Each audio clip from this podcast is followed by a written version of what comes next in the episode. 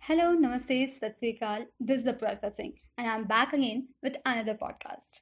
I know it's been quite a quite some time since you last hear from me. I just got in some little tidbits of life. Though I wrote a lot of things, I was looking for the mood of recording with that real zeal of making today's topic work. So here goes the question of millennium. What's the plan? It's a weekend. What's the plan? It's your birthday. What's the plan? You are done with your graduation. What's next? Okay, so you are getting married. What's the plan? You started with this business, huh?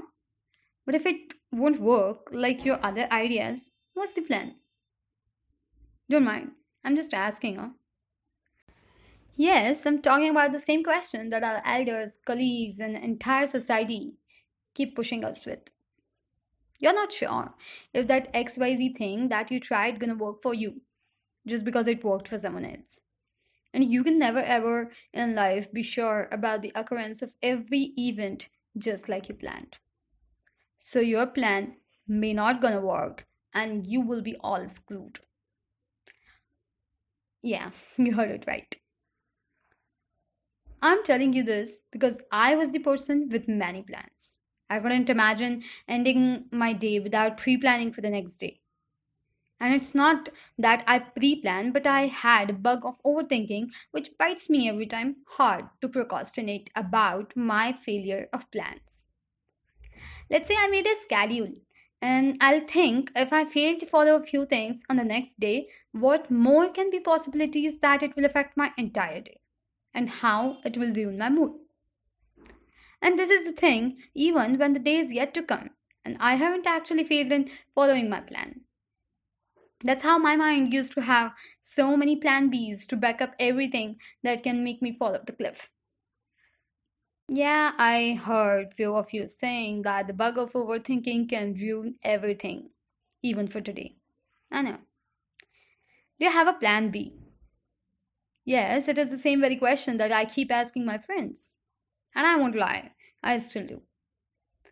There is nothing wrong about planning, but a lot many things are wrong about sticking strictly to the plans. Worrying about the right execution of those plans and having the mental breakdown with the failure of plans. It hits hard, I know that. So it's really not possible to do everything as you have planned. You may finish off your work earlier the next day, and you may get another task with an ASAP deadline. The arrival of this pandemic is like a big full stop for everyone out there. And this is not something we have anticipated or planned. You may want to go out and have fun on the weekend and don't feel like stepping out at all when the day comes. There can be days without any plans at all.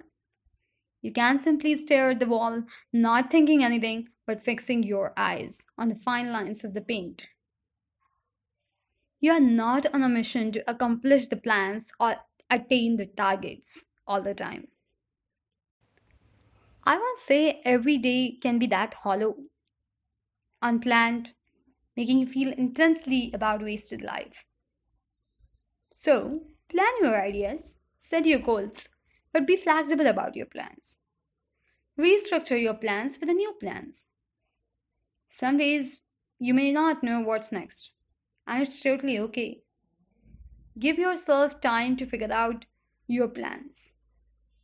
Have fun planning the plans and enjoy the failure of the plans. Thank you for listening me.